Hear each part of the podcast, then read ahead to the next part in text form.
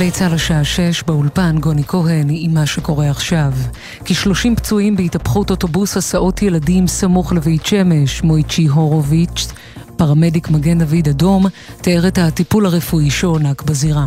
אוטובוס הסעות של ילדים טיול, פונו כבר 10-15 ילדים במצבים שונים ויש עוד כמה וכמה אמבולנסים בדרך מירושלים ומודיעין הוא התהפך לצד הדרך לכיוון תהום, תהום לא עמוק אבל הוא נפל ממש ממש לצידי הדרך לתעלה של גשם. כולם חולצו בהכרה כי יש פה בלאגן גדול בזירה אבל יש פה כל סוגי הפציעות ארבעה גברים ואישה נרצחו בבוסמת טבעון, הרקע לאירוע פלילי. צוותים רפואיים של מד"א איתרו את הנרצחים בזירה עם פציעות חודרות וללא סימני חיים, ונאלצו לקבוע את מותם.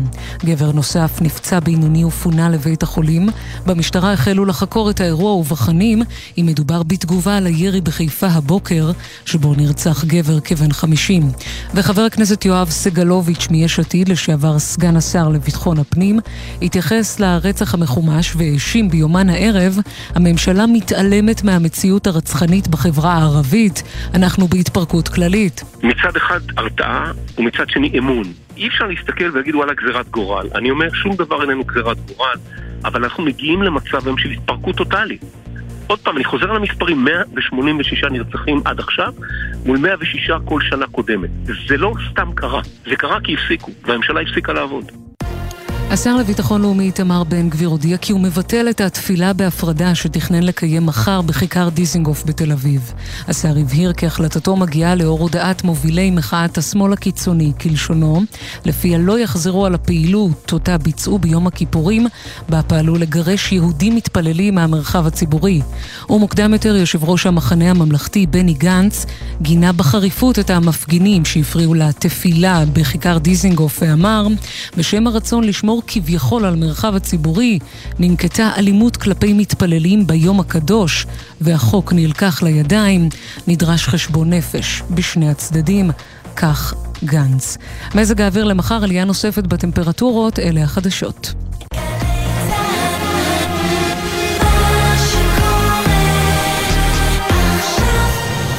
בחסות זאפ co.il, המציע לכם עשרות אלפי מוצרים בקנייה ישירה ובמחירי זאפ.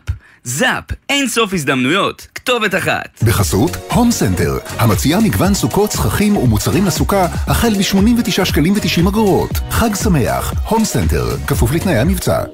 עכשיו בגלי צה"ל, ישראל פישר ונעמה סיקולר עם החיים עצמם.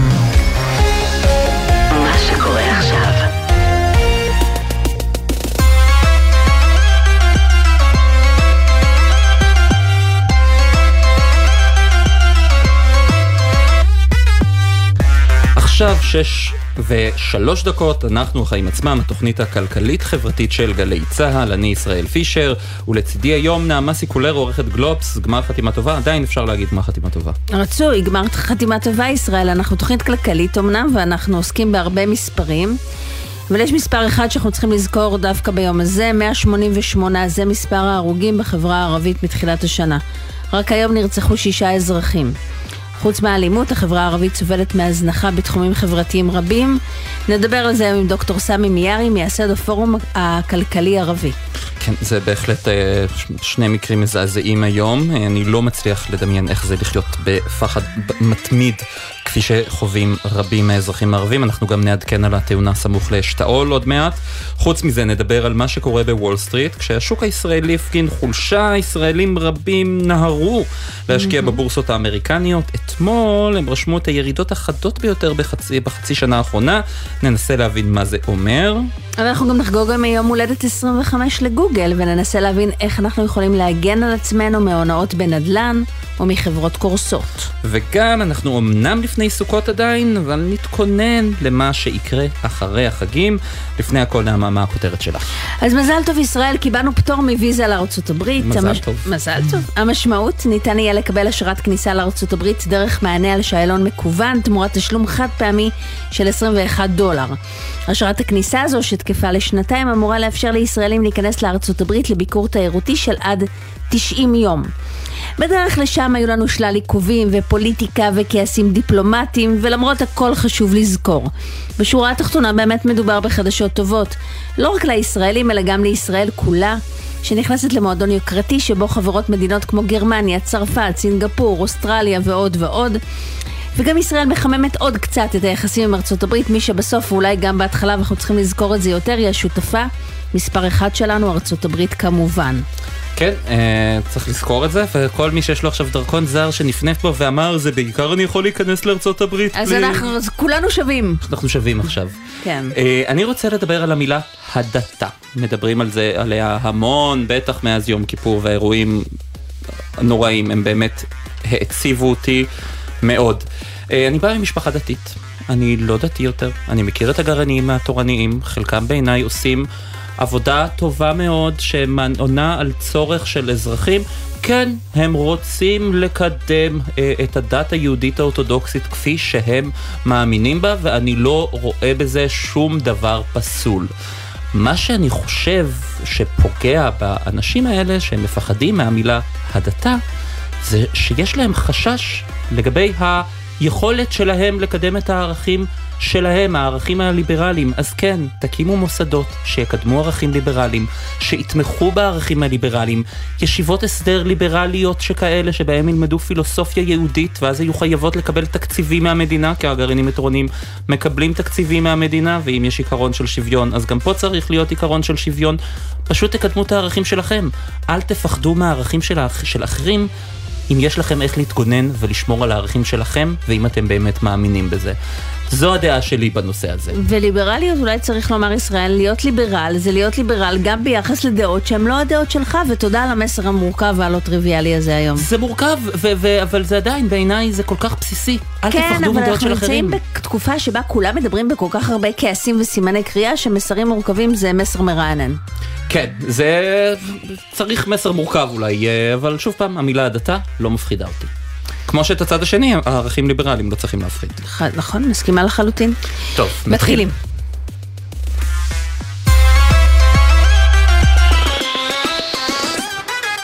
אנחנו פותחים אה, בעדכון אה, לגבי התאונה הקשה באשתאול, לפחות שבעה פצועים, ובהם אחד במצב קשה, שניים נוספים במצב בינוני בהתהפכות אוטובוס שהסיע ילדים. אה, שלום לך נועה ברנס, כתבתנו בבירה.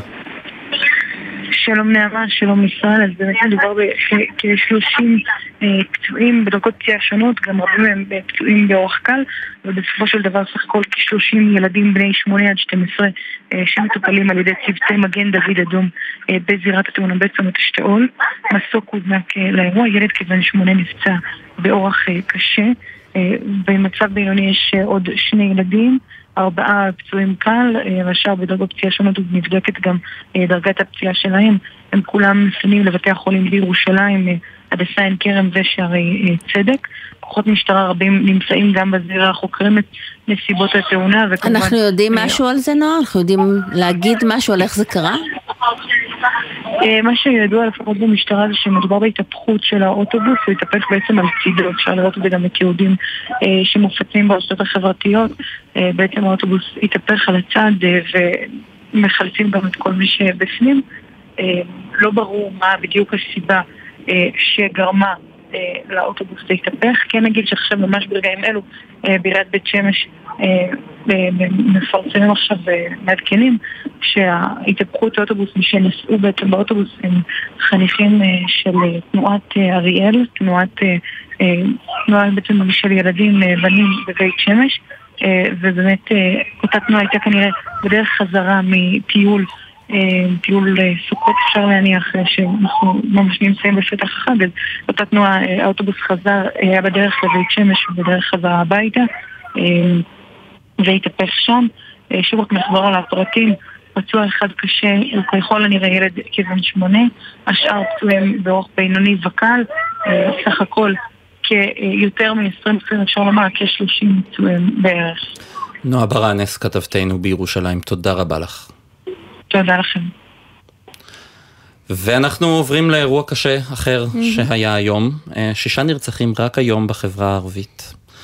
אבל חוץ מהאלימות הזו, יש אה, אה, פערים עצומים כמעט בכל תחומי החיים, בשוק העבודה, בתשתיות, בבריאות, בחינוך, הכל.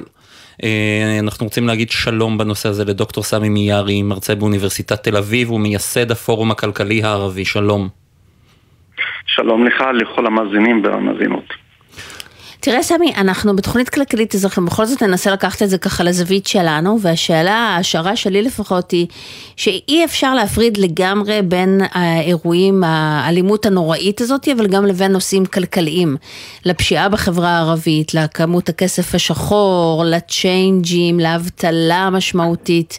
תנסה לעשות לנו סדר ולקשור לנו בין האירועים הכלכליים לאירועים הכלליים. האמת שזה אחד הנושאים שאנחנו באמת אה, לקחנו על עצמנו לטפל בהם בכנס האחרון שהיה לפני שבועיים ולדבר על הנושא של פשיעה והקשר של זה למצב הכלכלי. אם אנחנו רוצים להיכנס לעומק של לקשר של המצב הכלכלי של משפחות ערביות או משפחות עוני והמעורבות שלהם באלימות, זה נכון, זה נמצא בספרות המחקרית, זה נמצא במחקרים שנעשו באיטליה, בארגנטינה, בקולומביה, בכל מדינות העולם, שיש קשר לאבטלה ומעורבות של, במיוחד של צעירים אה, בפשיעה.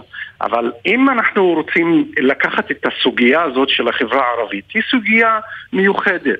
אנחנו, בואו נחזור אחורה. לפני שלושה עשורים, אה, האם המצב הכלכלי היה יותר טוב בחברה הערבית? לפני שלושה עשורים, האם הייתה פשיעה ברמות שלה היום? לא. אבל השאלה היא מה קורה עם הפערים. הפערים, אנחנו, אני אגיע לזה. המצב הכלכלי בחברה הערבית, אם אנחנו ניקח עד שנת 2000 כדי רק לסבר את האוזן, רק 2% מהמשפחות הערביות היו במעמד ביניים. היום אנחנו עם השיפור הזה במצב הכלכלי, אנחנו מדברים כמעט על 30% מהמשפחות הערביות שנמצאות במעמד ביניים. המצב הכלכלי השתפר, אבל המצב של הביטחון האישי של החברה הערבית הוא בירידה. עכשיו, התדמית... כי מה? אז, אז רגע, אבל איך זה קורה? בוא, מספרים שאתה מתאר הם מדהימים, עלייה מ-2% ל-30% זה פנומנלי. רגע, תני לי רק כמה, רק כמה דקות לעשות סדר לדברים. אני לא פוסל זה שהמצב הכלכלי, במיוחד של צעירים, הוא מרכיב של, לפשיעה הגואה בחברה הערבית. אבל אם אנחנו רוצים גם לדון במרכיבים הרבה יותר חשובים, יש עוד שני מרכיבים. המרכיב הראשון זה המרכיב של הגורם, מה שנקרא גורם רתיעה, וזה המשטרה. בכל מדינות העולם, איפה שיש משטרה, גם בכמות שלה וגם באיכות שלה, זה גורם שיכול להרתיע וגורם שיכול לעבוד ולהפחית מרמת האלימות והפשיעה. והמרכיב השני, שיש בו ייחודיות של החברה הערבית, זה הנושא של הרשויות מקומיות. אני יודע שאם אני נכנס לזה, זה נושא אה, אה, אה, מסוכן וזה נושא שלא רוצים לדבר עליו, אבל אני כן רוצה לדבר עליו.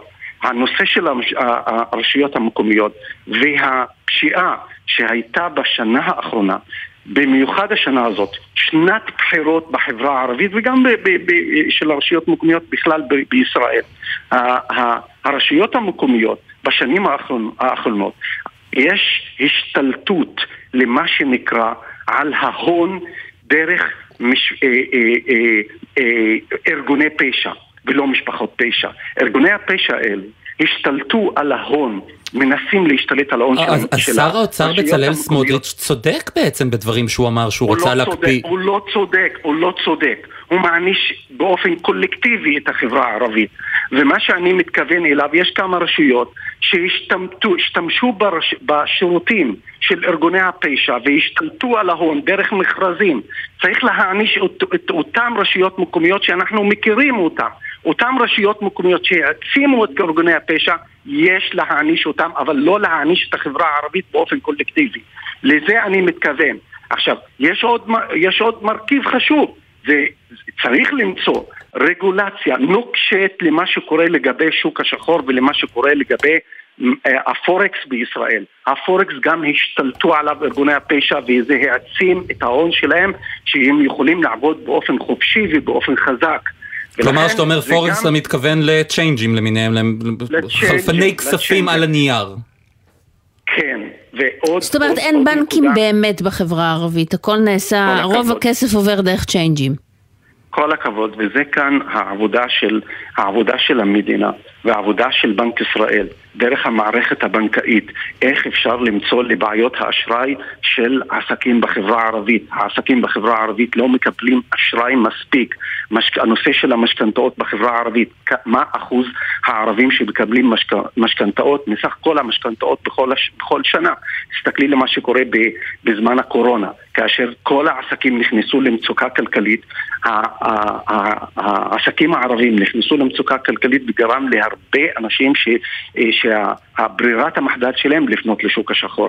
וכדי למצוא פתרון לזה, צריך למצוא פתרון, פתרון לסוגיית האדמות שנמצאת בסכנין, שבעצם בנקים אומרים, אנחנו לא יכולים לתת משכנתאות ולא יכולים לתת אשראי כאשר אין ביטחונות, והביטחונות הכוונה היא הסדרת האדמות וכל מה שקשור לבנייה שנמצאת בחברה הערבית. אז אנחנו חוזרים לנקודה ולמעגל החשוב ביותר, זה הנושא של תקציבים שצריך לקבל אותם כדי לפתח את הכלכלה ולפתח את הנושא של אדמות, להרחיב את שטחי השיפוט בחברה הערבית כדי שנוכל לצאת מהמצוקה הזאת. אבל סמי, היו לא ש... מעט תוכניות חומש ועבר לא מעט כסף לחברה הערבית בחמש עשר שנים האחרונות. איך אתה רואה את זה אל מול השיפור, אל מול, זאת אומרת, בכל זאת, למרות, ועברו מיליארדים, מיליארדים רבים, המצב עדיין כמו שאתה מתאר, ואפילו נעשה פחות טוב. כל, כל, כל, כל התוכניות האלה הן תוכניות מבורכות, וזה מצביע על כך שאנחנו באמת יכולים, אה, יש תוכניות שיכולות לפתח את הכלכלה, ואנחנו מדברים על תוכניות שבאמת שהן שיפרו את המצב הכלכלי בחברה הערבית, חלק מהם הצליח, חלק מהם לא הצליח, צריך ללמוד ולקחת את התובנות. כדי לשפר את זה בתוכניות הבאות. אבל מה שכן, זה אומר, אם המצב הכלכלי משתפר, אז איך זה יכול להיות שגם משפחות נכנסות לעולם הפשע? וזה כאן כנראה, וזה מה שאני מנסה להסביר אותו, ומנסה להעביר את המסר. שיש עוד שני מרכיבים חשובים, שככל, שככל הנראה הם לא עובדים בחברה הערבית, שיש לה סוגיה מיוחדת. הנושא של המשטרה, איכות המשטרה בחברה הערבית, והנושא השני זה כל מה שכמובן אה, אה, קשור לנושא של רשויות מקומיות שהעצימו את ארגוני הפשע, לפני... וצריך להפסיק את זה מיד. לפני סיום, לא הזכרנו חינוך או גישה לשירותי בריאות.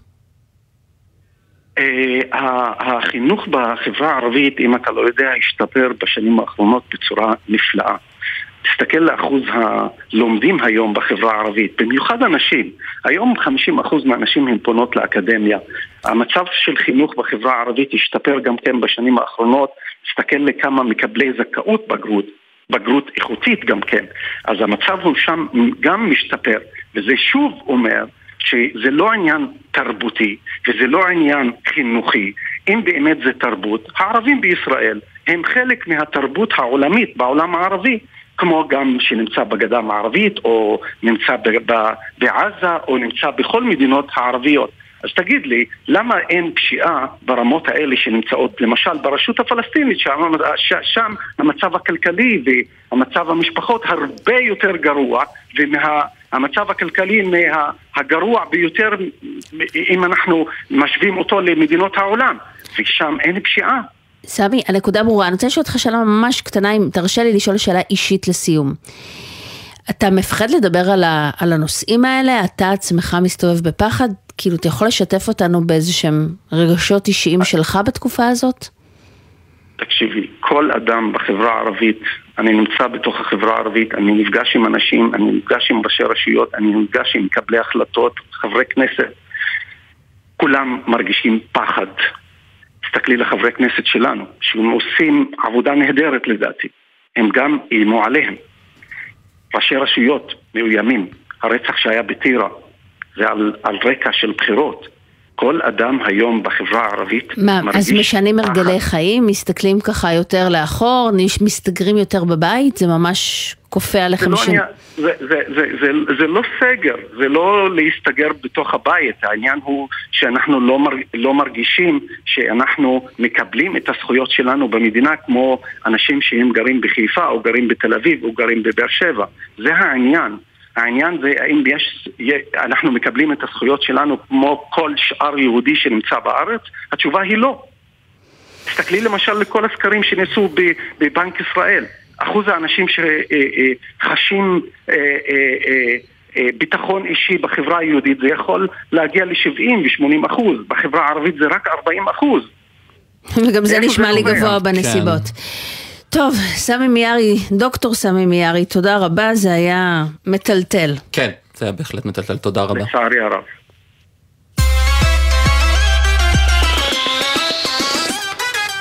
אני לא מאמין שאנחנו אומרים את זה, אבל נתאושש עם הבורסות?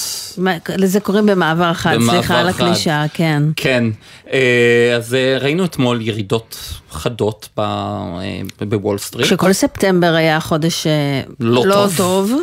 ואנחנו שמענו על זה עד לפני לא מזמן, עד לפני חודש, חודשיים, אנשים רצו לקרנות מחקות מדד S&P 500, מדד 500 החברות הגדולות בארצות הברית. שאלה אם הירידות האלה, למה הן נגרמות, ואם אנחנו צריכים להתכונן למשהו ואיך הם ארוך יותר. השפיעו על הכסף של הישראלים? בוודאי. שלום לך שחר כהן, מייסד אה, ושותף מנהל בקרן השקעות אה, טכנולוגיה לוסיד קפיטל. שלום, ערב טוב. אז מה אתה אומר? אז אנחנו בעצם אמ, חווים אה, תהליך מאוד מעניין שבו אה, אומ- אומנם יש ירידות ב, אה, בחודש האחרון בספטמבר, אבל עדיין מדד ה-S&P 500 נמצא כ-10% מעל רמתו בתחילת שנה, אבל ה, זה קצת משקר, כי אם ננקה את שבע המניות הגדולות מתוך מדד ה-S&P 500, אנחנו נגלה שהתשואה של המדד הייתה מינוס 5. זאת אומרת, שבע מניות מניות... טק בעיקר, נכון? נכון, מה שנקרא זה NVIDIA ואפל ואמזון ופייסבוק וגוגל, שהם בעצם המונופולים הגדולים של העולם, הן בעצם מחזיקות את המדד, בגלל המשקל העצום שלהם. בואו נבין, 12% ממדד הנסדק זה אפל. לכל אחד ואחד מאיתנו בפנסיה שלו, הוא מחזיק היום אחוז אחד מהפנסיה שלכם, נעמה וישראל, נמצא במניית אפל. וואו. כן. שזה, כלומר, אם יש משבר באותה חברה אחת, או באותן שבע חברות, המצב אפס, לא משהו לאף אחד. נכון, נכון, מצד שני, אבל כנראה שאם יהיה, מש... יהיה משבר בעולם, החברות האלה, כמו שהגיע משבר האינפלציה, הם אלה שייהנו, וזה בדיוק מה שמוביל את הירידות. בעצם, מה שקורה כרגע, אה, הנשיא ביידן הרי רוצה להיבחר. וכדי להיבחר הוא השיק לפני שנה תוכנית שהוא קרא לה Inflation Reduction Act. זאת אומרת, התוכנית להדברת האינפלציה. אלא מה? שהתוכנית הזאת, האמריקאים מאוד טובים בשמות, עושה בדיוק הפוך. מה, ש, מה שהתוכנית עושה היא שופכת טריליון דולר בסובסידיות להקמת מפעלי ייצור לבטריות, לרכבים חשמליים, לאנרגיה מתחדשת, על. למפעלי שבבים, על אדמת ארצות הברית. וברגע שאתה נותן סובסידיות להקים מפעלים, צריך עובדים, צריך חשמל... כן. שחר? הוא נפל, הוא אנחנו נפל לנו ננסה כנראה משידור. להחזיר אותו כן, אלינו. אנחנו ננסה אה, להעביר אותו, אבל כן, בעצם מה ששחר אה, אומר פה, זה שיש פה ניסיון של ג'ו ביידן אה, להחיות את הכלכלה באמצעות אספקת מקומות עבודה. ואז כשיש יותר מקומות עבודה ויש תחרות יותר גדולה על כל עובד, השכר של העובדים, בגלל הביקוש, השכר עולה, וכשיש שכר, העובד הזה רוצה לקנות יותר, וכשהוא קונה יותר, האינפלציה עולה. זהו, נכון מאוד, וזו בעצם הבעיה המרכזית. ב- אתה יודע, עכשיו, הנושא הזה, אני חוזרת לתחילת הדברים שלך, ישראל, צריך מאוד מאוד להטריד ישראלים. כי ראינו מה קרה לבורסה הישראלית, אפרופו החקיקה המשפטית, ולפער שנפתח בינינו לבין ארצות הברית, וראינו את- כספי הפנסיה, אני לא מדברת על כספים שאנשים שהוציאו ממש את ההון שלהם, אה, והעבירו אותו לבנקים זרים בחו"ל וכולי. כן, הנה שחר, הנה שוב פעם שחר. חוזר אלינו, וכבר אולי זה ככה יתחבר לשאלה הבאה אליו. לגבי כל הישראלים שהעבירו את הכסף לקרנות שמחכות אחרי המדדים האלה, ראו את התשואה שיש בארצות הברית, ראו את התשואה שיש בישראל, ואמרו אנחנו רוצים את מה שיש כן. שם, אז מה יקרה לכסף שלהם היום, בספטמבר? כן, אז צריך, אז, אז אה, כל מי שהעביר את הכסף בתחילת השנה, בינתיים בתשואת יתר של אזור 35-40 אחוז מעל המדדים בישראל, במיוחד לאור הפיחות בשקל. אה, מה יקרה הלאה? אז אתה אומר זה עדיין לא- היה לא- משתלם. אה, עדיין, תלוי מתי העברת, אבל כן. בג- זה לא רק תלוי מתי העברת, זה גם תלוי. מתי העברת ואם אם נשארת בזה, זאת אומרת אם לא יצאת, נכנסת, יצאת, נכנסת, שזה זה לא בדרך כלל. הטעות הכי גדולה כן. של משקיעים. אבל גם מי שנסכים וגם, וגם מי שהעביר באפריל נגיד עשה 15-20 אחוז יותר מהמדדים בישראל אז בינתיים בינתיים מוכח כהחלטה, בינתיים, נכונה צריך לזכור אבל שאם בארצות הברית מתעטשים אנחנו בישראל נחטוף קורונה, זאת אומרת, או שפעת, זאת אומרת, אז, אז צריך לזכור שאם המדדים, אם אנחנו ניכנס למשבר עולמי, יכול להיות שאומנם המדדים בוול סטריט ירדו, אבל יכול להיות שהמדדים בישראל ירדו יותר, או מדדים באירופה. כי בסוף צריך לזכור שהמדדים בוול סטריט מורכבים משבע, מ...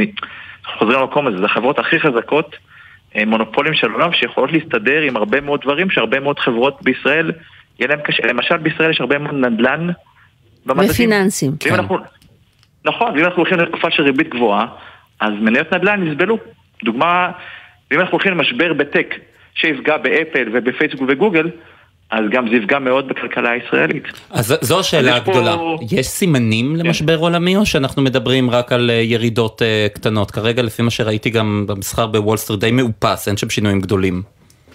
כן, אז, אז אה, כרגע כולם מחכים למיתון והוא לא מגיע. בגלל התוכנית של ביידן וסיבות אחרות בשוק העבודה האמריקאית.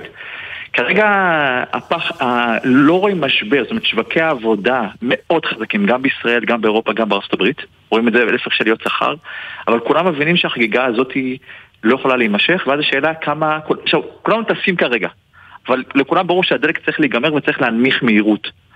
ועכשיו השאלה אם ננמיך מהירות בנחיתה רכה, או ניתקע עם האף באדמה, כמו שקרה ב-2008. וזה כרגע מה כולם. אגב, אנחנו בדיוק 15 כן, שנה בימים אלה. תגיד שחר, לסיום, אוקטובר בשווקים, מה אנחנו, מה ההיסטוריה מלמדת על אוקטובר?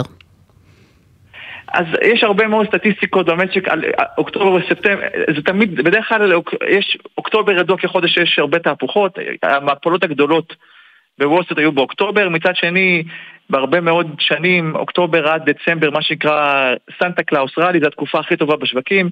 אנחנו באופן אישי כמשקיעים משתדלים להימנע מכל המטריקות האלה, כי זה לא שמשהו קורה באוקטובר והשוק עולה, זה...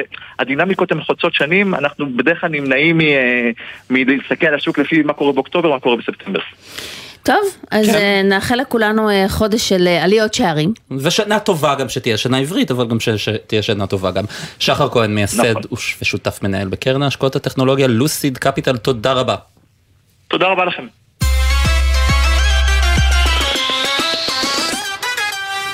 ועכשיו ישראל אנחנו הולכים אה, לדבר עם לינור דויטש מלובי 99, הלובי שמתיימר, או לא מתיימר, לא במובן הרע של המילה, אבל עובד אצלנו. ואנחנו הולכים לדבר, אצלנו האזרחים, אנחנו הולכים לדבר על אה, בכירי בנק הפועלים לשעבר, שכנראה יחזירו אה, מיליוני שקלים בבונוסים. זה אירוע די תקדימי, אנחנו מדברים על פרשה רחוקה יחסית של העלמות המס, ההסתבכות האמריקאית, ולינור ולובי 99 ככה נתנו את הייעוץ המשפטי והובילו את זה, אז אנחנו נרצה ללמוד מלינור קצת יותר על הפרשה, וקודם כל נאחל לה גם מזל טוב, כי היא חוגגת היום יום הולדת. מזל טוב, קודם כל לינור, שלום.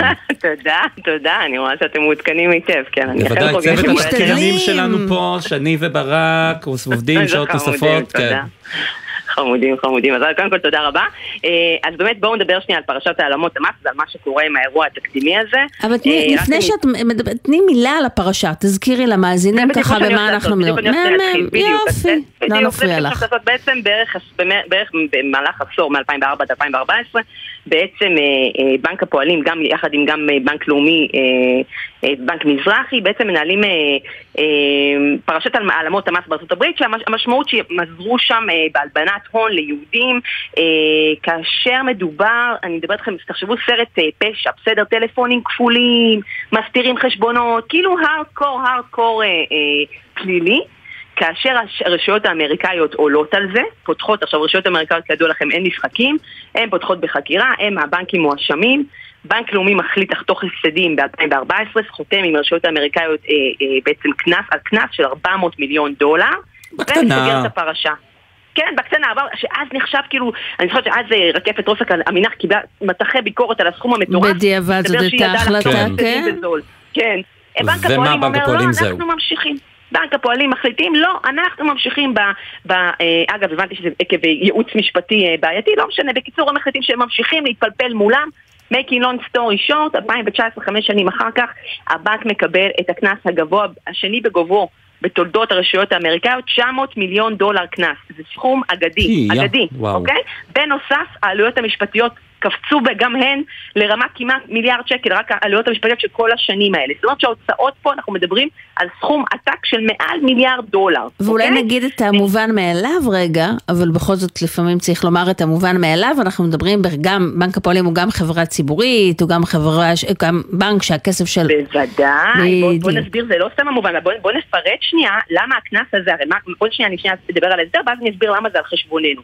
בעצם, מה שקורה, אה, זה קורה ב-2019, והם מגיעים אה, לפני כשנה, מגיע ל, ל, ל, לבית המשפט, הסדר פשרה, אוקיי? שכאילו הבנק מאשר בעצם מול, אה, מול חברת, כאילו הסדר פשרה, שחברת הביטוח תשלם 140 מיליון דולר מתוך כל הבלאגן הזה, שזה סכום זניח אל מול גובה של מיליארד דולר קנס, והבכירים, המנכ"ל, ציון קינן, היו"ר, יאיר סרוסי, מבקרת הפנים, בעצם שורה של בכירים, שישה בכירים שם, שהיו אחראים ויודעים לפי הדוח, הוועדה בלתי תלויה, לפי הדוח ש, אה, שכן הצליח להיחשף לציבור, בעצם יודעים שהם הם היו, הם ידעו בלייב על הדבר הזה, אוקיי? וקיבלו באותה תקופה בונוסים של עשרות מיליוני שקלים ומשכורות של מאות מיליוני זהו, שקלים, זהו, אוקיי? וזה בדיוק העניין שהם צריכים להחזיר חלק מהבונוסים האלה. אז זהו, אז הם יוצאים ללא פגע, ואנחנו בעצם, הייצוג המשפטי, אנחנו אה, בעצם מייצגים את דוקטור אריאל פרימק, שהוא בעל מניות בבנק, ומגישים התנגדות להסדר.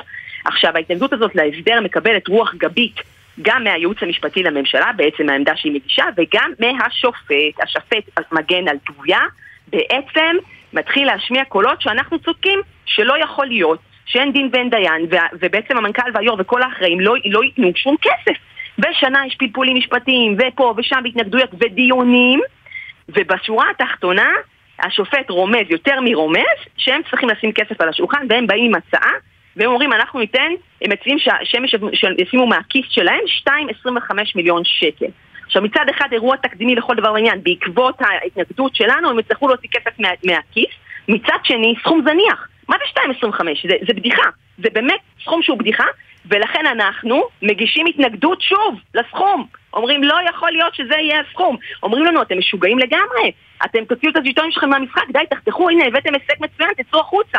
אמרנו לא יכול להיות שזה יהיה הסכום שהמסר לשוק יהיה שאפשר לצאת בכאלה סכומים ובאמת השופט אלטוביה אה, לפני, אה, אתמול בעצם מפרסם אה, החלטה שאומרת לה, אומרת לבכירי בנק הפועלים שהוא מצפה שהסכום יהיה יותר גבוה וזורק משם מספר של 3.65 מיליון שקל. שזה עדיין, אם אני ארוס את החגיגה קצת. זה עדיין סכום מאוד מבחינתנו מאכזב. אנחנו אומרים המינימום, המינימום לדעתנו צריך להיות החמישה מיליון שקלים שהביאו בבנק בנק לאומי, בעצם המנכ"ל והיו"ר אז הביאו מיוזמתם בהתנדבות כחלק מההסדר, שלא משנה, הגיעו שם לאיזשהו הסדר עם האמריקאים, שהם יחזירו חמישה מיליון שקל מהבונוסים.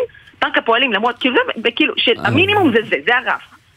אבל, אבל, אבל לפחות אנחנו רואים פה איזשהו מסר קצת מחודד יותר לעומת הסכום הקודם. חד משמעית, תראה, אנחנו, אני בגלל זה אומרת הרגשות מעורבים. מצד אחד, אי אפשר להתחמק מהעובדה, מדובר פה בהישג באמת חסר תקדים, ששולח מסר מעל הכל. עכשיו פה אני שכחתי, אני רוצה שנייה להסביר למה זה על חשבון הציבור. כי אתה אומר, מה, מיליארד דולר שקל, מיליארד דולר קנס לבנק, מה קשור אלינו? אז שנייה אני אסביר למה זה הציבור. רק ממש בקצרה, כי ההודעות דוחקות בנו. אנחנו, הציבור מחזיק 92% מהבנק דרך כספי הפנסיה שלו, אוקיי? זה אומר שכספי הפנסיה שלנו ספגו זה פעם ראשונה. פעם שנייה, כדי לכסות על ההפסד, הבנק בעצם, איך הוא מחזיר את הכסף? הוא מעלה לנו ריביות ועמלות כלקוחות. פעם שלישית, הפרמיות של הביטוח מתייקרות בגלל העובדה שהביטוח מכסה חלק מזה. והפעם הרביעית שאנחנו משלמים מזה היא בעובדה שנושאי המשרה האלה לא נתנו את הדין וממשיכים לכהן כבכירים בחברות ציבוריות אחרות ולעשות את הטעויות האיומות האלה כי הם לא נתנו דין ולא בעצם לא, לא נתנו את הדין ולא החזירו שקל והם ממשיכים להתנהל כאילו, כאילו קיוסק של אבא שלהם בחברות כן. ציבוריות ולכן העובדה הזאת שבעצם בא גוף אזרחי, גוף, חברה אזרחית ב-100% מימון המונים הגיש התנגדות, הצליח בהתנגדות שלו הם חייבים להוציא כסף מהכיס, הסיפור הזה לא נסגר הם עוברים השפלה, מהבחינה הזאת הם עוברים איזושהי אה, איזושהי אה, אה, התעסקות ציבורית הם יודעים שצריכים להוציא כסף מהכיס, לא ביטוח, לא הבנק, הם מוציאים מהכיס זה הישג מדהים. Having said that, הסכום בעינינו עדיין נמוך מדי, אנחנו לא מרגישים שהוא מספק, ואנחנו נשקול את צעדינו בהתאם. טוב, מעניין מאוד. בהצלחה לינור, ויום הולדת שמח. תודה רבה. תודה לך. תודה רבה ותודה שהזמנתם. להתראות. להתראות. אנחנו יוצאים לכמה הודעות מיד אחר כך איך להיזהר מהונאות וכל מיני דברים לא נעימים. בנדל"ן, בנדל"ן, כן. כן, וגם מבצע מגן הנגב של צה"ל. מתחילת השנה נתפסו סמים בשווי של שלושה מיליארד וחצי שקלים. אנחנו נפרסם את המספרים כאן היום בפעם הראשונה. מיד חוזרים.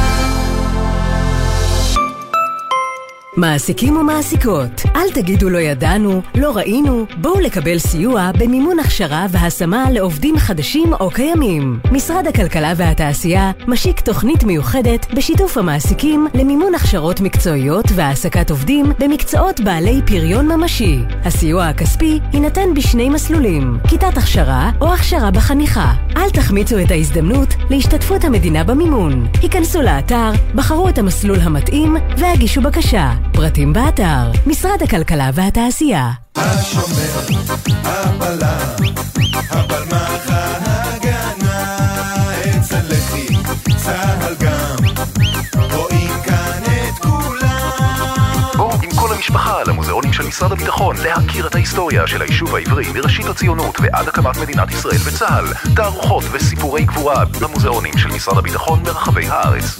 חייבים לבוא המוזיאונים של משרד הביטחון. חפשו אותנו בגוגל. מגיש אגף משפחות, הנצחה ומורשת במשרד הביטחון. פסטיבל עולה עולה יאבא לולו, איזו חגיגה! לקחנו מאכלי עדות מכל העולם, הוספנו סוכות עולים מקושטות, קישטנו במופעים ובמיצגי אומנות, נתנו בערבבת וחיברנו הכל לשלושה ימים של עם ישראל חי! פסטיבל עולה עולה בסוכות, משרד העלייה והקליטה מזמין אתכם לפסיפס ישראלי של עלייה, תרבויות, טעמים וחוויות. חול המועד סוכות, 2 עד 4 באוקטובר, בפארק נאות קדומים. בואו עם כל המשפחה. יהיה יאבא לולו! פרטים באתר משרד העלייה והקליטה. גם השנה לקראת החגים משרד הפנים מעניק לזכאים כרטיסים נטענים לקניית מוצרי מזון. הכרטיס יגיע אליכם עד הבית על ידי שליח. חושבים שאתם זכאים ולא קיבלתם את הכרטיס עד אמצע חודש אוקטובר? כל הפרטים ומצב הטיפול באתר משרד הפנים. אם אינכם ברשימת הזכאות, תוכלו להגיש בקשה לרשות המקומית עד 22 באוקטובר. חג שמח, משרד הפנים.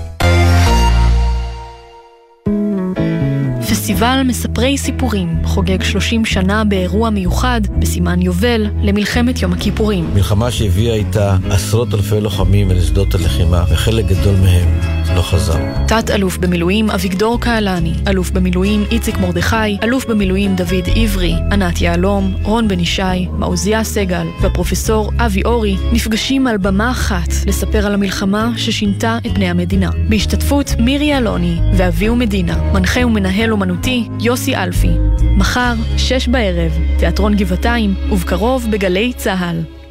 מה זה באמת להיות ישראלי? דינה זילבר במסע לתוך הישראליות עם דמויות מפתח בחברה, בספרות ובתרבות. והשבוע, תהילה חכימי. הספרות, הכתיבה, היא משכה אותי, עניינה אותי, הייתי ילדה שקוראת ספרים, הייתי נערה שכותבת שירים וסיפורים. זה לא משהו שהיה בהישג היד שלי, אפילו בהישג המחשבה שלי, כמשהו שהוא אפשרי לי להיות. מילים ומשפטים, מחר, שמונה בערב, גלי צה"ל. עכשיו בגלי צה"ל, ישראל פישר ונעמה סיקולר עם החיים עצמם. חזרנו עליכם, אה, אתמול פורסם דוח הנאמנים של חברת הנדל"ן רום כנרת, אה, חברת נדל"ן שעוד לא קרסה לחלוטין, אבל אנחנו מריחים אה, לאן הולכים הדברים, קיים סיכון לכספם ודירותיהם של מאות רוכשים. הם קראו לזה, אתה יודע, במילים מאוד חריפות, ישראל, אירוע שחור משחור, מדברים במונחים של תרמית. ואנחנו שאלנו את עצמנו איך יכול להיות ששוב חברת נדל"ן אה, קורסת או עומדת לקרוס ושוב אנשים מוצאים את עצמם שהכסף הלך, אנחנו יודעים לאיפה ואיך אפשר להתגונן. כן. למשל. ו- ואיך מתגוננים ואיך יכול להיות שאנחנו שוב באירוע מסדר גודל הזה. אז איתנו עורכת הדין תהילה בר חן. כן. מתמחה לענייני, בענייני ערב טוב, נדל"ן ומקרקעין. תני... כן, שלום, ערב טוב. אהלן, ערב טוב. טיפ? מה טיפ, טיפ הזהב שלך למאזינים שלנו? טיפ הזהב, אוקיי, אה, הלוואי והיה אחד. קודם כל צריך לזכור שקבוצות רכישה אה, מתנהגות אחרת מרכישת דירה מקבלן. בעצם מארגן הקבוצה לא חלות עליו אה, הוראות חוק המכר בכל הנושא של אה, הבטחת ביטחונות. אה, ופה בעצם הקושי, פה בעצם הסיכון. רגע, בואי נסביר את זה. מה זה אומר שלא חלות עליו ערבויות של חוק המכר? מה זה אומר בפועל? זאת אומרת שכשרוכשים דירה מקבלן, הקבלן מחויב על פי החוק להמציא אחת מהביטחונות, או ערבות אה, בנקאית, או הערת אזהרה, או... אנחנו רק מתקשים. קצת לשמוע אותך, אולי תוכלי לשפר קצת את המיקום, שתהיה לך קליטה טובה יותר. אה, עכשיו יותר טוב? כן. כן. אוקיי, אז אה, כשקונים, בעצם מארגן של קבוצת רכישה לא מחויב לתת את הביטחונות האלה. אה, ופה זה, זה נושא באמת שצריך להסדיר אותו בחקיקה. אה, אבל מה שכן בינתיים אפשר לעשות עד שהמחוקק אה, יסתור את זה, זה קודם כל לדאוג שעורך דין מטעם הרוכשים הוא זה שילווה את הרוכשים בעסקה. כי בדרך כלל קורה בהרבה מקרים שהרוכשים פשוט לוקחים את העורך דין של מארגן, מארגן הקבוצה ואין מי שדואג לאינטרסים שלהם. כלומר, זה קצת כמו אה, כשקונים אוטו משומש, שאתה בא לבעל הרכב המשומש, והוא אומר לך, בוא, בוא, אני לוקח את האוטו למכון בדיקה שלי, תסמוך על המכון בדיקה שלי, אבל לא. אה, משהו כזה. נכון. אה, אותו דבר גם בנושא כל הכס- הכספים שבנאמנות. היום אחת הדרכים זה לשמור על... את שוב זה תקציב נעלמת. לנו, בואי תנסי שוב לשפר עמדות, כי ממש קשה לנו לשמוע. אוקיי. אחד הדרכים אה, לשמור על הכספים של הרוכשים זה להפקיד אותם בנאמנות. מה שקורה, אה, שבהרבה מקרים אה, מפקידים את זה בנאמנות אצל נאמן מטעם הבוחרים, מטעם מארגן, סליחה, מטעם מארגן הקבוצה. ולכן מומלץ שמי שיהיה נאמן יהיה מישהו מטעם הרוכשים ולא מטעם המארגן הקבוצה. כן, טוב, בואי למנוע ננסה עוד פעם אחת. לבקש ממך לעבור אולי ליד חלון או משהו כזה, כי הקליטה שלך ממש משובשת. וואו, אוקיי. עכשיו אני מנסה פעם אחרונה, יותר טוב? כן, עכשיו כן, קצת... תנסי לא כן, לזוז. לא לזוז, את כן. יודעת מה, בוא- בואי אני אשאל אותך שאלה אחת, אחת לסיום, כי אנחנו לא כל כך שומעים טוב, אבל היא השאלה החשובה. אם בא לך היום לקוח ואומר לך קבוצת רכישה, את אומרת לו, לך על זה, או עזוב הסיכונים, עולים על הסיכויים. אני אומרת לו שהוא צריך לבדוק טוב טוב, לא ללכת על זה בעיניים עצומות, לא הייתי קופץ, אם, אם יש לו עסקה אחרת אז עדיף עסקה אחרת, הוא צריך להבין את כל הסיכונים שיש. יש עדיין קבוצות רכישה טובות שהצליחו להרים פרויקטים מוצלחים, עם זאת יש לא מעט שנפלו, כי העניין עוד לא מוסדר בחקיקה, וצריך לבדוק את זה טוב. עורכת הדין תהילה בר חן, מומחית אה, לענייני נדל"ן ומקרקעין, תודה רבה. תודה לכם. ומה שבעצם... מה שבעצם היא אומרת, קחו עורך דין מטעמכם, אל תסמכו בעיניים עצמות, גם לא על העורך דין הזה. דרך אגב, צריך לבדוק טוב טוב מה הוא עושה ולקבל ייעוץ טוב, אבל לא- בטח לא לסמוך על מי שמנסה למכור לכם את הדירה, שזו אצל רוב האנשים ההשקעה הכי גדולה בחיים שלהם. וגם אולי הגיע הזמן ישראל לנסות להסדיר את התחום הזה שנקרא קבוצות רכישה, אתה יודע, מחירי הנדל"ן נמצאים בסך הכל כל הזמן בעלייה, אנשים מחפשים הזדמנויות, אנשים מתפתים, והתחום הזה עדיין פרוץ, אז תהיו מודעים לזה, ואולי גם מישהו במשרד הבינוי והשיכון, משרד המשפטים, ירים את הכפפה סוף כל סוף לחקיקה. כן, טוב, אנחנו רוצים עכשיו לדבר על משהו, לא רוצה להגיד חיובי, אבל אנחנו מלחמה טובה וחשובה. אה, מבצע מגן הנגב.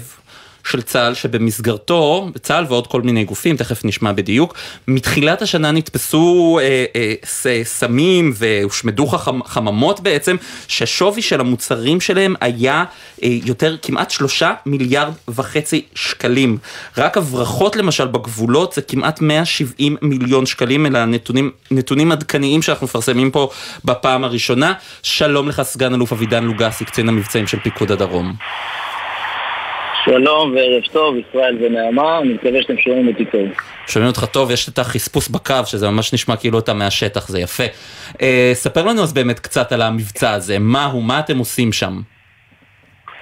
אוקיי, ובמסגרת המבצע, הפעילות שאנחנו מבצעים, שלמעשה אנחנו קוראים לה התארגנות אה, משותפת, אה, שהיא גם בהובלת המשטרה, שהיא גם בהובלת צה"ל, יחד עם אה, גופים נוספים כמו הסיירת הירוקה למשל. אה, אנחנו מתמודדים עם שתי נושאים, עם שתי בעיות, אה, ששתיהן קשורות ל... לעולמות גידול הסמים ולתעבורת הסמים אה, בנגב. נושא אחד זה טיפול למעשה בכל סוגיית העבריינות בשטחי של צה"ל. והיא מדברת על גידול של חממות סמים ממש בשטחים שכוחות צה"ל מתאמנים בהם. אה, כשאני אומר גידול, אני מדבר פה על אה, אלפי חממות, אה, בתא שטח שהוא תא שטח גדול, כן? אה, מצפה רמון וצפונה, כל מרחבי שטחי האש של צה"ל בנגב. והפלישה לשטחי האש, גידול הסמים שם, העבריינות שמתבצעת בתוך השטחים האלה, זו תופעה אחת שאנחנו מתמודדים איתה במבצעים, כמו שתיארת מקודם, מבצעים של כוחות, גם של צבא, גם של משטרה, גם של פקחים מהסיירת הירוקה, שממש אה, מגויסים כולם ביחד בשטח, בתכנון משותף, באיסוף מודיעין משותף על המקומות האלה. מגיעים לנקודה-נקודה, אה, משמידים את החממות בחלק מהמקומות, תופסים גם את המעורבים ב, ב, בהקמת החממות האלה ובמסגרת הפעילות הזאת גם אנחנו תופסים הרבה ציוד שנגנב אה, מאזרחים. עכשיו אנחנו מדברים על עבודה גם בגבולות וגם בשטחים פתוחים שבהם מה, בעצם אה, מקימים חממות שמגדלים בהם סמים? נכון, אז כמו שאמרתי, הנושא הראשון שזה חממות הסמים שהם מגדלים בשטחי האש של צה"ל, זה רגע הסיפור של הגידול והעבריינות בשטחי האש. וצעד נוסף, או נושא שני שאנחנו מתמודדים איתו, זה תופעת ההברחות מהגבולות לתוך שטח מדינת ישראל. גם פה, בפעילות אה, משותפת שאנחנו עושים עם לא מעט יחידות, אה, גם, עם- גם של המשטרה, גם של הצבא, אה, ולמעשה אני יכול להגיד אה, שמ-2019 הפעילות הזאת שאנחנו מבצעים בגבולות היא נשאה תוצאה אה, שאנחנו מציינים אותה כטובה של צמצום כמעט של 60% מהמספרים שדגמנו ב-2019 אה, למספרים שאנחנו דוגמים היום. ולמעשה פה יש פה, יש פה הסתכלות על שלם אה, משותף, על כל הדבר הזה ש... אבל אתה יודע, אני חייבת לשאול אותך שאלה, זה לא עד הסוף טבעי שחיילים מתעסקים בזה? זאת אומרת, אני מבינה את הממשק לצה"ל במובן שזה בשטחים שלכם ובשטחים שאתם נפגשים ופוגשים בהם, שזה כמו אה, מעברי גבול. מצד שני, באמת מדובר בפעילות עבריינית. אנחנו, קשה לדמיין חיילים עוסקים דווקא בדבר הזה, איך מכשירים אותם, איך מנהלים את האירוע הזה, איך מתכללים את האירוע שאתה מתאר מול המשטרה. נכון, נעמה, זו שאלה מצוינת. אה, לכן הפעילות הזאת, אחת היא, אנחנו מגדירים אותה כפעילות שהמשטרה אה, מובילה אותה. המשטרה נמצאת בשטח. אבל לצה"ל אסור לשכוח שהאחריות שלנו אה, כצה"ל זה לדאוג ששטחי האימונים שלנו כשירים לאימונים ואין אף אחד שמפריע לנו להתאמן. כשהעניין הזה נכנס לכדי הפרעה לאימונים ופוגע לנו בשטחי האש, אז אנחנו לא יכולים, מה שנקרא, להישאר ללא מעש. אז מחובתנו גם לפעול, אנחנו עושים את זה בצורה מתואמת, משותפת, כמו שאמרתי מקודם. ב... איך חיילים מגיבים לזה? משותפות. איך מאמנים חיילים לפעילות כזאת?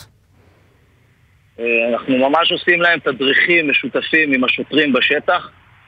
בסדר? אנחנו ממש אה, מגדירים חוליות שאנחנו מסמיכים אותם אה, לדעת איך לגשת לנושא הזה, בין אם זה לפרק, בין אם זה איך למסור, איך להעביר את זה לכדי שוטר, אה, שנמצא הרי צמוד אליהם.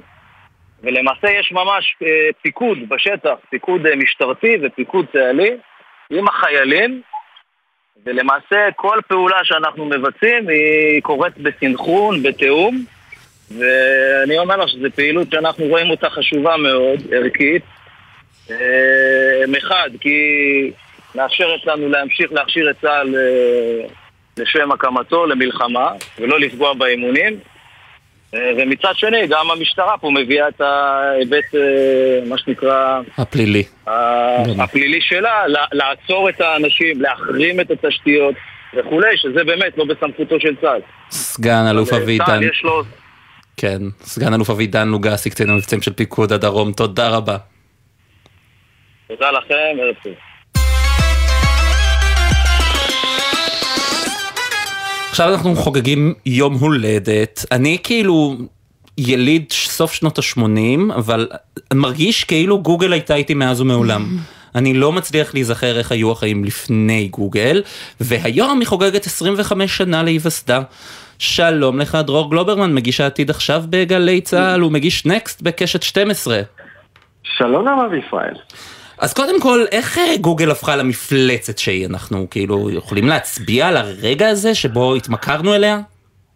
אני חושב שאני יכול להצביע על אה, שניים וחצי רגעים. הרגע הראשון היה שהתברר שהיומרה שלה לסדר את האינטרנט, להנגיש אותו, את כולו, יומרה מופרכת, אה, התבררה כאפשרית ומוצלחת. והיא אכן אה, באזור אה, תחילת, תחילת המילניום הזה, אפילו קצת קודם, כבר הפכה להיות הדבר, הדרך שבאמצעותו אנחנו פשוט ניגשים למידע, בכלל. אה, השיטה של PageRank, שבה ניתן ציון לכל עמוד אינטרנט ובאמצעותו לעמודים אחרים, הפכה להיות בעצם המוח השני שלנו ולפעמים הראשון, ההצלחה הראשונה. ההצלחה השנייה הייתה כשהיא למדה איך לעשות מזה כסף. כלומר, אם אני מחפש משהו באינטרנט זה אומר שאת הדבר הזה אני רוצה. למה לא לפרסם אותו אליי ולעשות מזה כסף, וזה הפך להיות אה, תעשייה שמשנה תעשיות רבות אחרות, כולל את זו שלנו עכשיו, התקשורת, כולל השפעות על הדמוקרטיה וכולי וכולי, אפשר... לה- לאו דווקא במובן החיובי של. המילה. בדיוק. אה, ואני חושב שאולי עוד, עוד, עוד השפעה חשובה, זה בוא, בוא, אתה יודע, אנחנו אומרים על גוגל מנוע חיפוש, אבל בעצם גוגל היא מפלצת תמנון רב-זרועי אה, שמתפרס על כל כך הרבה שטחים, מערכות הפעלה לסלולריים וניווט ומפות ותמונות ויוטיוב ו... ו... ו... ו... אה, עד שהיום היא כבר עומדת על כך אה, למשפט עם סכנת פירוק מעל הראש. אה, אבל אה, אני חייב רגע לקחת אתכם לפרספקטיבה היסטורית. כן. אמרת, נולדת בשנות ה-80 וככה, אה, אה, אתם יודעים, דווקא עכשיו זה רגע נורא מעניין לשים לב למהפך הזה, או ליום הולדת של גוגל, כי אנחנו בדור כל כך מיוחד בהיסטוריה האנושית, מעולם לא היו דורות כאלה שחווינו כל כך הרבה מהפכות טכנולוגיות, כלכליות ואנושיות בתוך ימי חיינו. זה לא קרה מעולם. והנה עכשיו, אני זוכר את גוגל מגיעה ומשנה את העולם, ועכשיו אנחנו כבר בתוך עוד מהפכה של AI, של בינה מלאכותית, וכל זה קורה במהלך חיים של בן אדם אחד. זה קצב פסיכי. וגוגל מפספסת את ההזדמנות הזו של הבינה המלאכותית, או שחברה ענקית כמוה תצליח להדביק את הקצב? אה, אני חושד שאנחנו ממש בימים קריטיים בדיוק לשאלה הזאת. אה, ברד של גוגל, שהוא המתחרה ל-ChatGPT של OpenAI, אה, התחיל לשלוח את זרועותיו אל המסמכים האישיים שלנו, אל המייל שלנו, בעצם את אותו חיבור מוכר בין הנכסים הקיימים לנכסים העתידיים, בין יכולות טכנולוגיות ובין המידע הפרטי שלנו, שהוא גם סופר סופר מעניין מבחינת מה שהוא יכול להביא לחיים שלנו. נורא מעניין, אני רואה שם יתרונות מטורפים וייעול ונוחות, ומצד שני פחדים עצומים בצבירת הכוח שבידי גוגל, וכמובן הפרת פרטיות מכאן ועד הירח. דרור, ספר לנו דבר אחד שאנחנו לא יודעים על גוגל. יש לך משהו כזה? אמ, יכול להיות שאתם לא יודעים, אה, שמי שמיוחס לו, אני צריך להיות טיפונת זהיר עם זה, מי שמיוחס לו, ההמצאה הכל כך בסיסית, שלצד תוצאות החיפוש להציב גם פרסומות בתשלום, הוא לא אחר מיוסי ורדי. וואלה. כן. שלנו, גם שם אנחנו מצליחים. נכון. הוא- נאמר זאת כך, הוא מעולם לא הכחיש זאת. אה, שהוא זה שאמר לשני מייסדי גוגל, שהם כידוע יהודים, ולאחד מהם יש אפילו איזושהי היסטוריה ישראלית, אמר להם, אם כבר גיליתם מה הבן אדם רוצה, כך עושים מזה כסף. חלקו את העמוד, זה אתם זוכרים, חלקו את העמוד לשליש ושני שליש, בשני שליש מימין, טור לאור- לאורך, שימו את התוצאות האורגניות, מה שהוא באמת רוצה, ומצד שמאל שימו פרסומות שקשורות למה שהוא הרגע חיפש. יפה.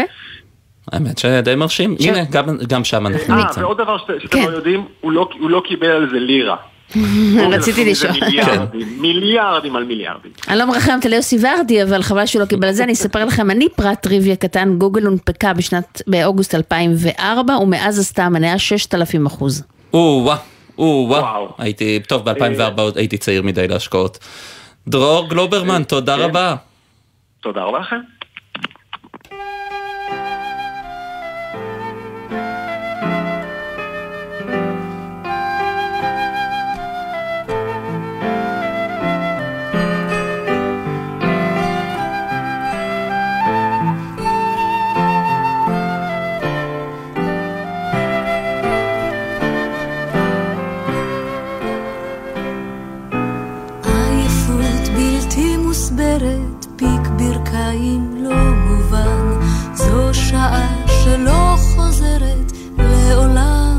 אבל בלבך אתה יודע שמעבר לפינה אהבה חדשה ממתינה.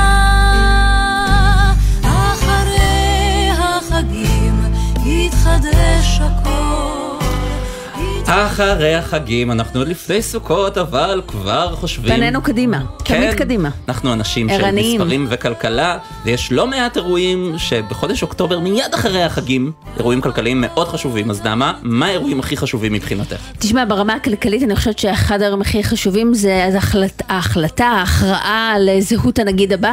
אה, או השאלה אם אמיר ירון, פרופסור אמיר ירון יישאר או לא יישאר. פגישה האחרונה בינו ובין נתניהו נגמרה בזה שהם יחליטו אחרי החגים. אני חושבת שזאת החלטה דרמטית היום. היא לא כל כך הייתה דרמטית בעבר, אבל היא דרמטית היום בגלל שהשווקים מסתכלים על זה, מסתכלים על זה היטב. ואני חושבת שהחלפה של אמיר ירון ברמה הפסיכולוגית בימים אלה, כמובן תלוי גם מי יגיע במקומו, אבל עצם האקט הזה ישדר לשווקים איזשהו אה, משהו של חוסר ודאות. אם זה יהיה זמני או ארוך טווח זה תלוי בזהות המחליף. בקיצור, זה האירוע שאני חושבת שהכי משמעותי. אז אני רוצה ברשותך שני אירועים. לך על זה. אחד, מודי'ס, הפרסום אה, הדוח של אה, סוכנות דירוג האשראי מודי'ס, מודי'ס ב-13 באוקטובר. נראה מה הם יגידו, הם בטח לא יורידו את דירוג האשראי, אבל נראה אם הם ייתנו לנו עוד אזהרה כזה, כזו חריפה. ו... וכמובן שיכולה להיות הורדת תחזית. נכון, והורדת תחזית, והכנסת חוזרת מפגרה. שאז מתחיל המשחק האמיתי. אה, 15 באוקטובר הכנסת חוזרת מפגרה, ואז מתחיל המשחק האמיתי. מה קורה עם התוכנית המשפטית?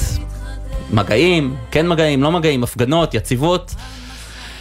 טוב, אנחנו... אוקטובר הסוער לפנינו. אוק- אוקטובר הסוער לפנינו. תנוחו היטב בסוכות. כן, אה, טוב, אנחנו מסיימים. אה, חגים אה, שמחים לך, נעמה, תודה רבה. גם לך ישראל. ונגיד תודה לשני שטיבלמן וברק בטה שהיו על ההפקה, ליאם גל על הביצוע הטכני, בפיקוח, אילן גביש, עורכת הדיגיטל היא הדר ברלין. מיד אחרינו רצועות הביטחון עם אמיר בר שלום. להתראות. להתראות. יתחדש הכל,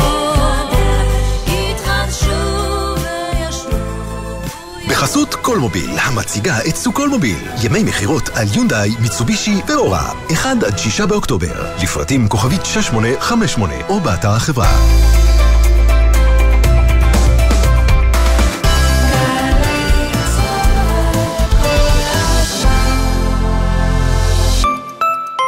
שלום, כאן אביב אלוש. 50 שנה עברו מאז אותו יום כיפור כשבו רעדה האדמה תחת רגלינו. 50 שנה מאז הביאה גבורת הלוחמים לניצחון במלחמה. לזכר הנופלים ובהצדעה ללוחמים, אגף המשפחות, ההנצחה והמורשת במשרד הביטחון וצה"ל מזמינים אתכם לסייר בכל המועד סוכות ברמת הגולן, באזורי הקרבות ובאתרי ההנצחה, וליהנות מתערוכות והופעות. לפרטים והרשמה חפשו בגוגל ישראל בעקבות לוחמים. מ-2 עד 4 באוקטובר ברמת הגולן. אילו בחול המועד היה אפשר למצוא איזה סיור מודרך בטבע, וחינם, הייתי הולכת על בטוח. הולכים על פתוח. רשות מקרקעי ישראל, בשיתוף החברה להגנת הטבע, מזמינות אתכם לפסטיבל סיורים בטבע, באתרים ששיקמה וטיפחה לטובת הציבור רשות מקרקעי ישראל. בואו ליהנות מעשרות סיורים חינם עם מדריכי החברה להגנת הטבע, בימים שלישי ורביעי, בחול המועד. לפרטים ולהרשמה, חפשו ברשת הולכים על פתוח. משרתי הקבע היקרים, מנהלת המגורים של צה"ל ממשיכה את תנופת הבנייה ברחבי הארץ ומזמינה אתכם לבנות בית בתנאים ייחודיים באחד ממיזמי המגורים הצבאיים המוקמים בימים אלה באזורים שונים בארץ ראשון לציון, כפר תבור, כרמית, בית שמש וקריית אונו. חפשו בגוגל עמותות המגורים והצטרפו לאלפי משרתים מאושרים.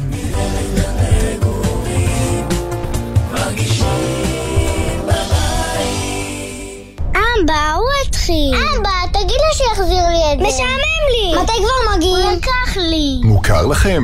בזמן הנסיעה עם המשפחה, מתכננים את מסלול הנסיעה מראש, וגם את מקומות העצירה רחוק מהכביש, ומארגנים מראש עיסוקים לילדים למהלך הנסיעה. ספרים, משחקים, חטיפים ושתייה. עוד עצות לנסיעה משפחתית בטוחה, חפשו בגוגל אסק רלב"ד.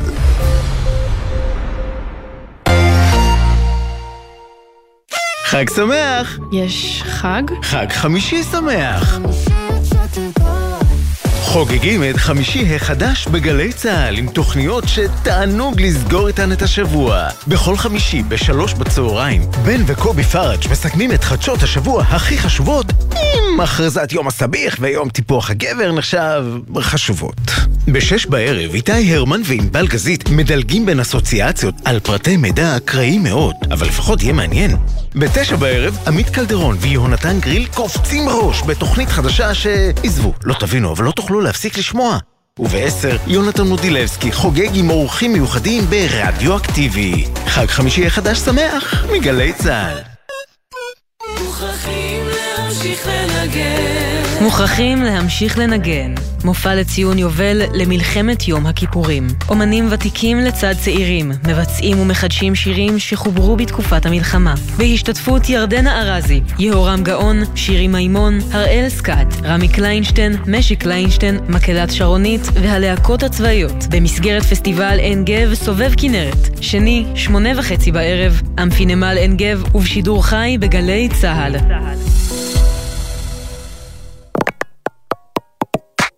מיד אחרי החדשות, אמיר בר שלום.